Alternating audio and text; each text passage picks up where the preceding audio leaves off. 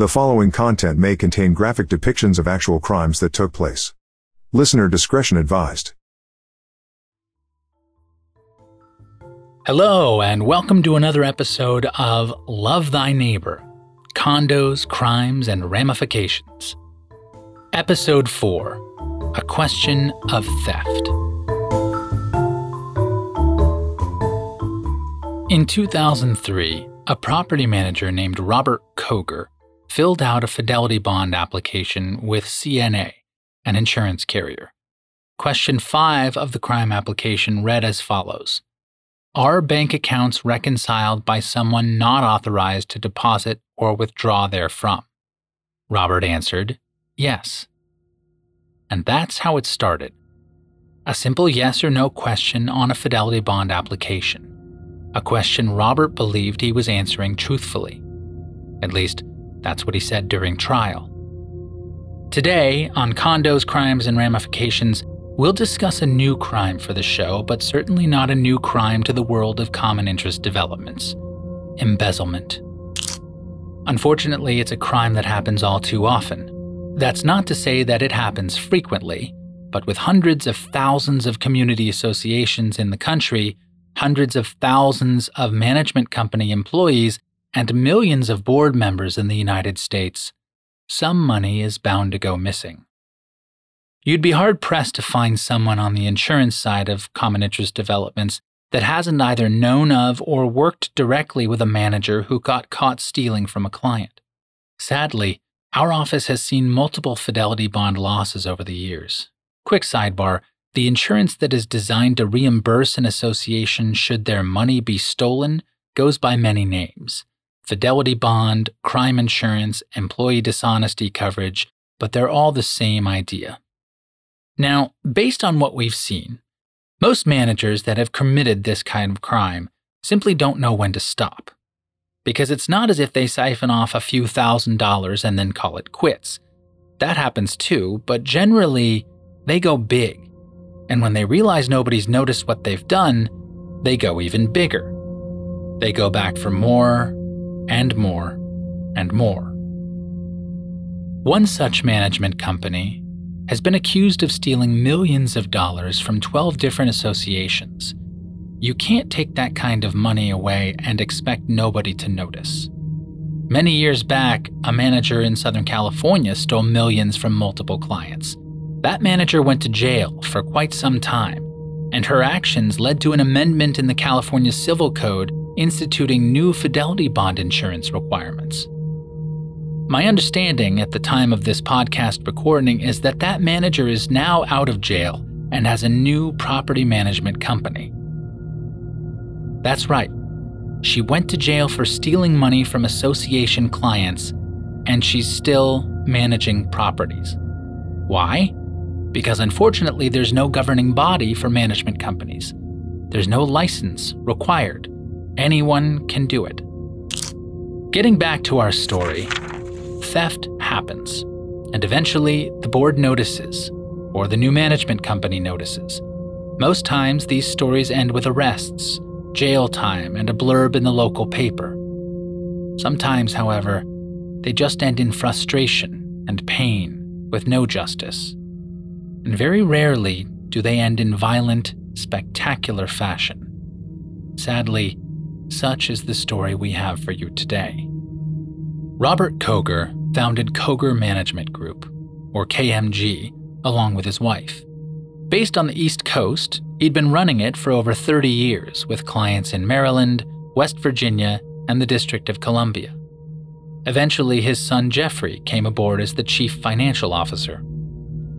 Like most management companies, K M G collected dues from various associations, which were then deposited into clients' accounts. K M G then withdrew money from those accounts to pay vendors or make other necessary investments on their behalf. Usually dues were collected as checks, but over time, unit owners wanted to pay by credit card. To accommodate this, K M G opened up a separate account for each association. Think of these accounts as sort of financial limbo. Credit card payments went into the transfer account, and then once a month, that money was shifted into the client account.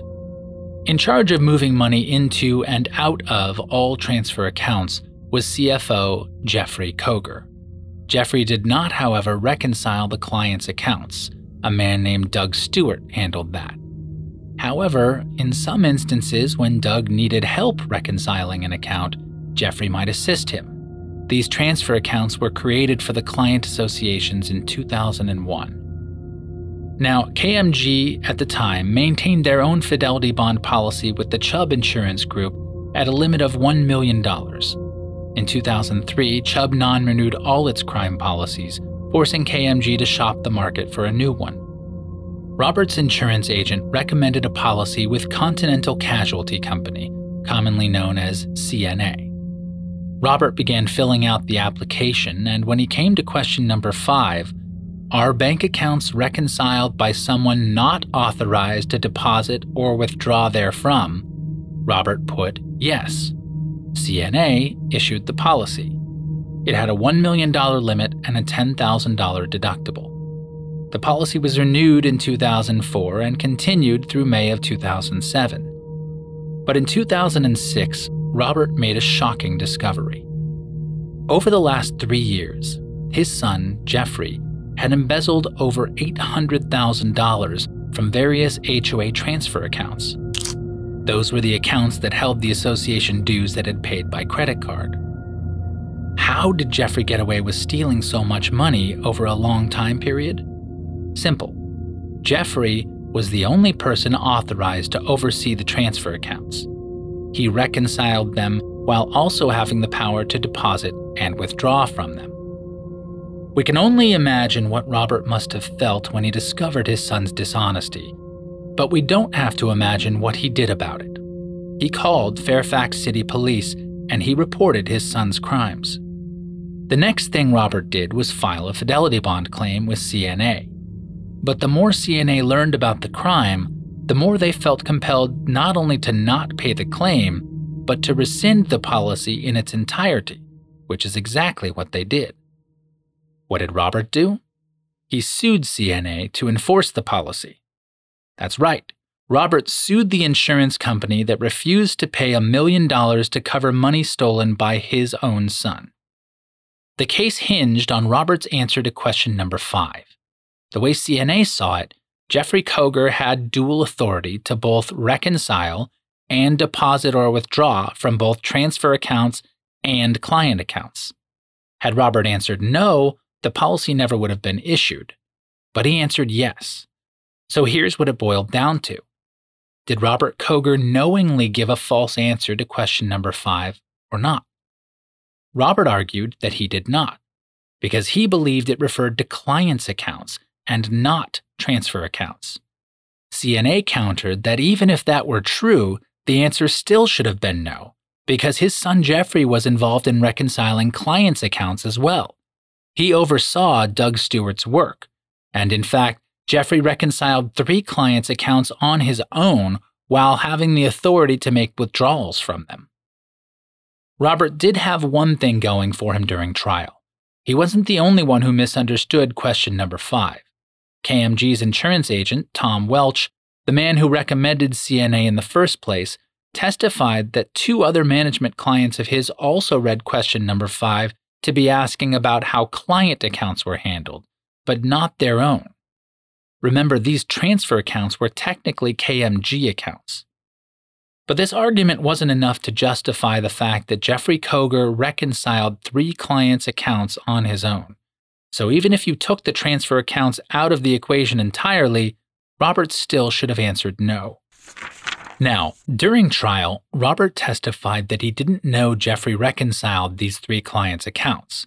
He did, however, acknowledge that he knew Jeffrey oversaw the employees who did reconcile them, including Doug Stewart. And whenever problems arose, it fell to Jeffrey to work those problems out.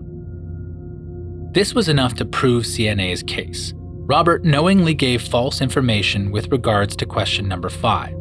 The policy was rescinded per the court's order. While K M G fought C N A over a crime policy, Jeffrey Koger stood trial for the crimes he had committed.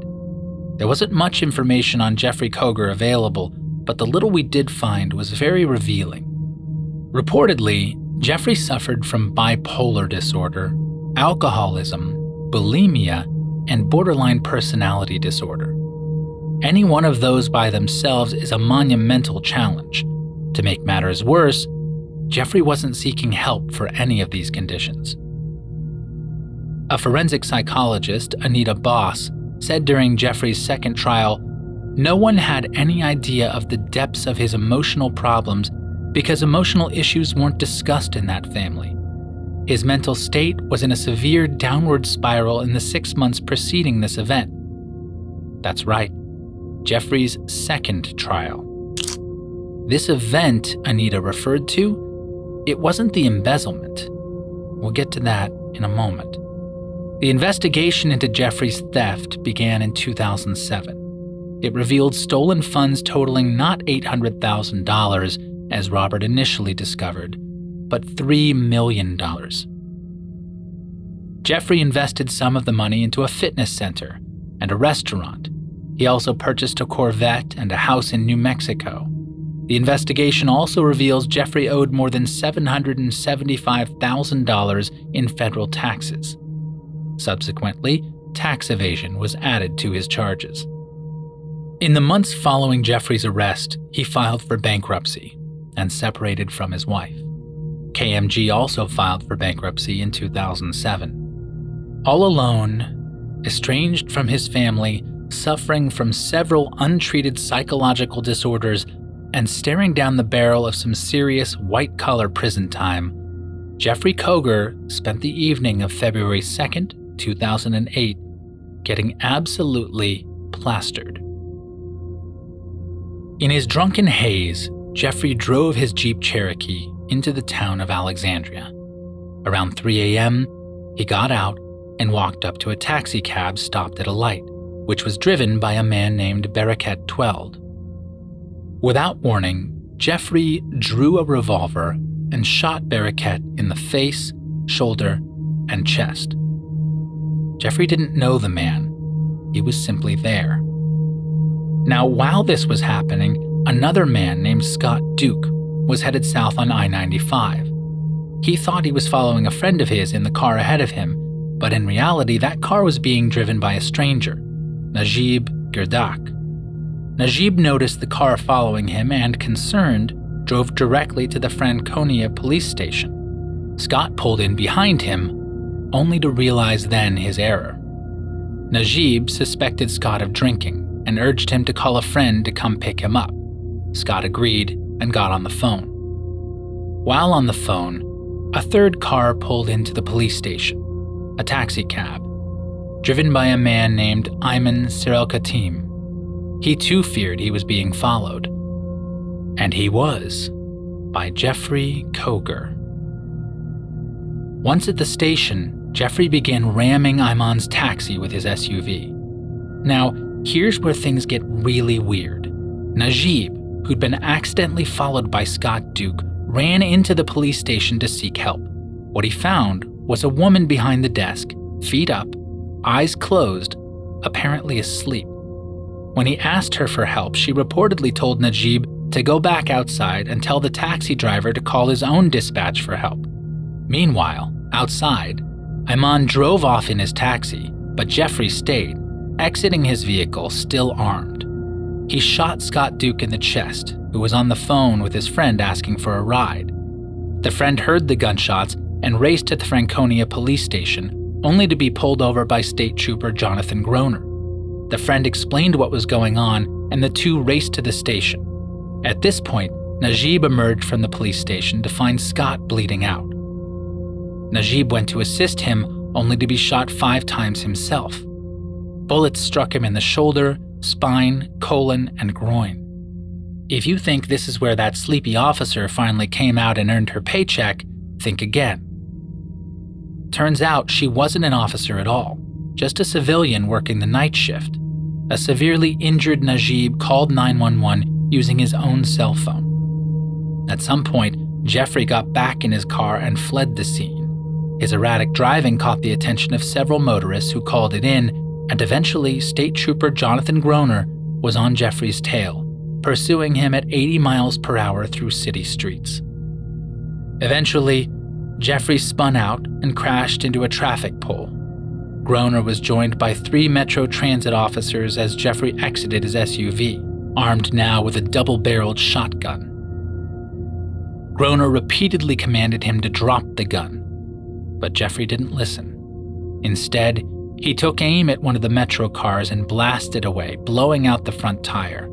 Some of the buckshot hit two of the officers. They returned fire, striking Jeffrey once, which caused him to finally surrender.